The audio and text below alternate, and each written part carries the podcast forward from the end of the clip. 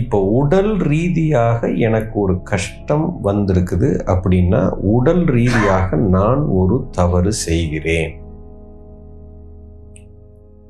Simple common sense இப்போ மன ரீதியான கஷ்டம். நீங்கள் என்ன கஷ்டத்தை கேட்குறீங்கன்னு எனக்கு தெரியல. இப்போ மன ரீதியான ஒரு மனுஷன் கஷ்டத்தில் இருக்கிறார். அந்த கஷ்டத்துக்கு அந்த மன ரீதியான அந்த கஷ்டம் அந்த மனிதருக்கு ஏன் வந்துச்சு? ஏன் வந்துச்சுன்னா மனதளவில் அவர் ஏதோ ஒரு கர்ம வினையை செய்திருக்கிறார் ஒரு தவறு செய்திருக்கிறார் அதனால அந்த கஷ்டம் அவருக்கு வந்திருக்கு.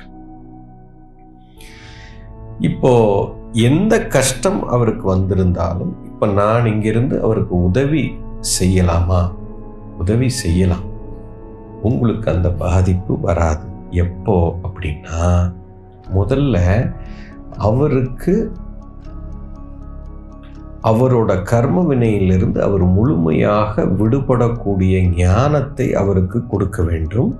இவருக்கு உண்மையிலேயே உதவி செய்தால் இவர் இந்த கஷ்டத்திலிருந்து வெளியில் வந்துடுவார் நீங்கள் செய்ய போகிற இந்த விஷயத்தில் இவர் முழுமையாக இதிலிருந்து வெளியில் வந்துடுவார் இதை அவர் உணர்ந்து விட்டார் புரிந்து விட்டார் அப்படின்னு புரிந்து அறிந்தால் இப்போ நீங்கள் அதை செய்யும் போது அவருக்கு அந்த ரிலீஃப் கிடைக்கும். உங்களுடைய நோக்கம் வந்து அவரை புரிய வைத்து பிரபஞ்சம் செய்ய வேண்டிய வேலையை ஒரு குருவாக இருந்து நீங்கள் செய்கிறீர்கள். அவருக்கு அந்த ஞானத்தை கொடுத்து புரிய வைக்கிறீங்க இப்போ உங்களுக்கு பாதிப்பு வராது. இப்போ அவர் வந்து அதிலிருந்து வெளியில் வர்றதுக்கு அவர் தயாராகவே இல்லை. அவருக்கு அது உணர்ற தன்மையும் இல்லை. ஏன்னா நீங்க எந்த மாதிரி உதவி செய்ய போறீங்கன்னு எனக்கு தெரியல. யூ அண்டர்ஸ்டாண்ட் இப்போ உதாரணத்துக்கு பண உதவி ஒருத்தருக்கு பண பண கஷ்டத்தில் இருக்கார். இந்த பண கஷ்டத்தை பிரபஞ்சம் ஏன் கொடுத்துச்சு அப்படின்னா பணம் செல்வம் என்ற விஷயத்தை அவர் சரியாக பராமரிக்கவில்லை. அதில் கோட்டை விட்டுட்டார். அதனால் மறுபடியும் மறுபடியும் அந்த செல்வத்துக்கு அவர்கிட்டருந்து பறிச்சுக்கிட்டே இருக்குது பிரபஞ்சம். அப்போ பிரபஞ்சம் அவனுக்கு ஏதோ ஒன்று சொல்லி கொடுக்க முயற்சி பண்ணுது. அவன் அதை பிடிக்க மாட்டேங்கிறான். அதனால் அவனுக்கு பணம் வருது போயிடும் பணம் சில பேருக்கு பார்த்துருப்பீங்க. பணம் வர்றதும் தெரியாது போகிறதும் தெரியாது. போயிட்டே இருக்கும். ஏன் போயிட்டே இருக்குதுன்னா அவனை கட்டையில் அடிக்குது. டேய் நீ தப்பு பண்ணுற தப்பு பண்ணுற தப்பு பண்ணுற தப்பு தெரிஞ்சுக்கோ தெரிஞ்சுக்கோன்னு சொல்லுது. இப்போ நீங்கள் இவர் உங்கள்கிட்ட வந்து அழுகுறார் எனக்கு இன்றைக்கி ஒரு ஐம்பதாயிரரூபா வேணுமா வேணும்மா. எனக்கு நீங்கள் கொடுங்க. அப்படின்னா நீங்கள் அவனை பார்க்கணும்.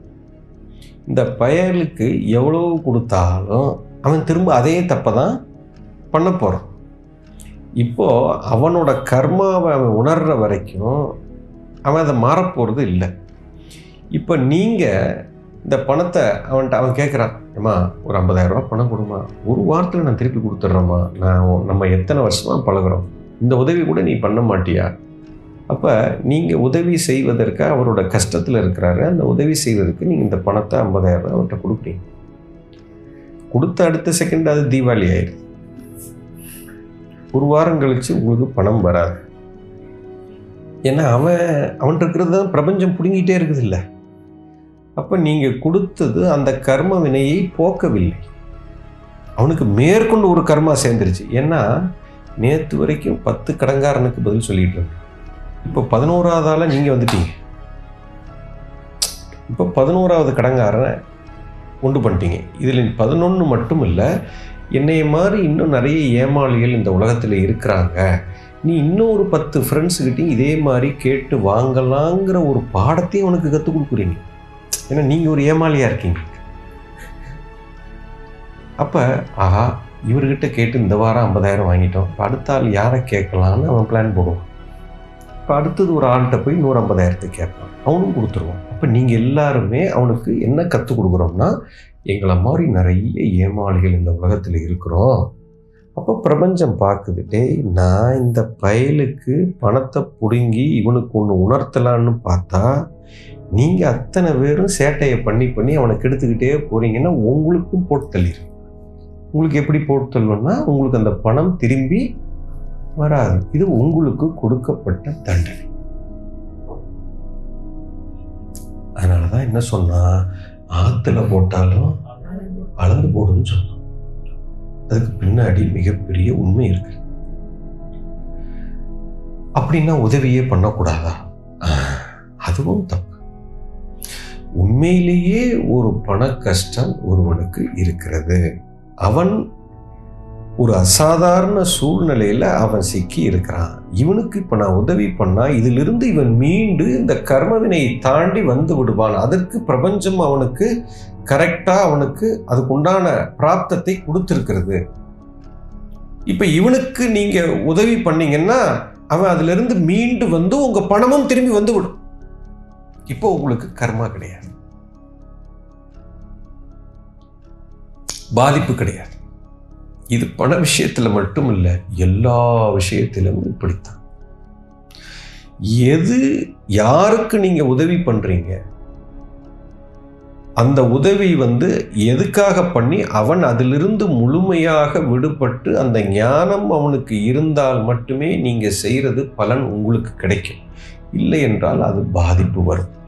இப்போ பாதிப்பு வருமா வராதான்னு கேட்டால் அது செய்கிற செயலை பொறுத்து இருக்கிறது. புரிஞ்சிருச்சா? ஸோ நீங்கள் புத்திசாலியாக அப்போ உங்களுக்கு அந்த பலன் புண்ணியம் கிடைக்கும். ஒரு உயிரை காப்பாற்றின புண்ணியம் கிடைக்கும். இதை ஒரு இது ஒரு உயிரை கெடுத்த பாவம் வந்து சேரும். பணம் மட்டும் போகாது. ஐம்பதாயிரம் ரூபாய் பணமும் போய் நீங்கள் அவனை இன்னும் மோசமாக கெடுத்ததுக்கு உண்டான கர்மம் உங்களுக்கு வந்து சேரும். உங்களை வந்து மேற்கொண்டு பிரபஞ்சம் இந்த ஐம்பதாயிரத்தை நீ கொடுத்தவனை ஏமா அவனை வந்து கெடுத்த பற்றியா இதுக்கு இன்னொரு ஃபைனையும் போடும். அது அது அவன் மூலியமா இல்லை வேறு மூலியமா உங்களுக்கு ஃபைன் வரும். அண்டர்ஸ்டாண்ட் திஸ் இஸ் வாட் புரிஞ்சு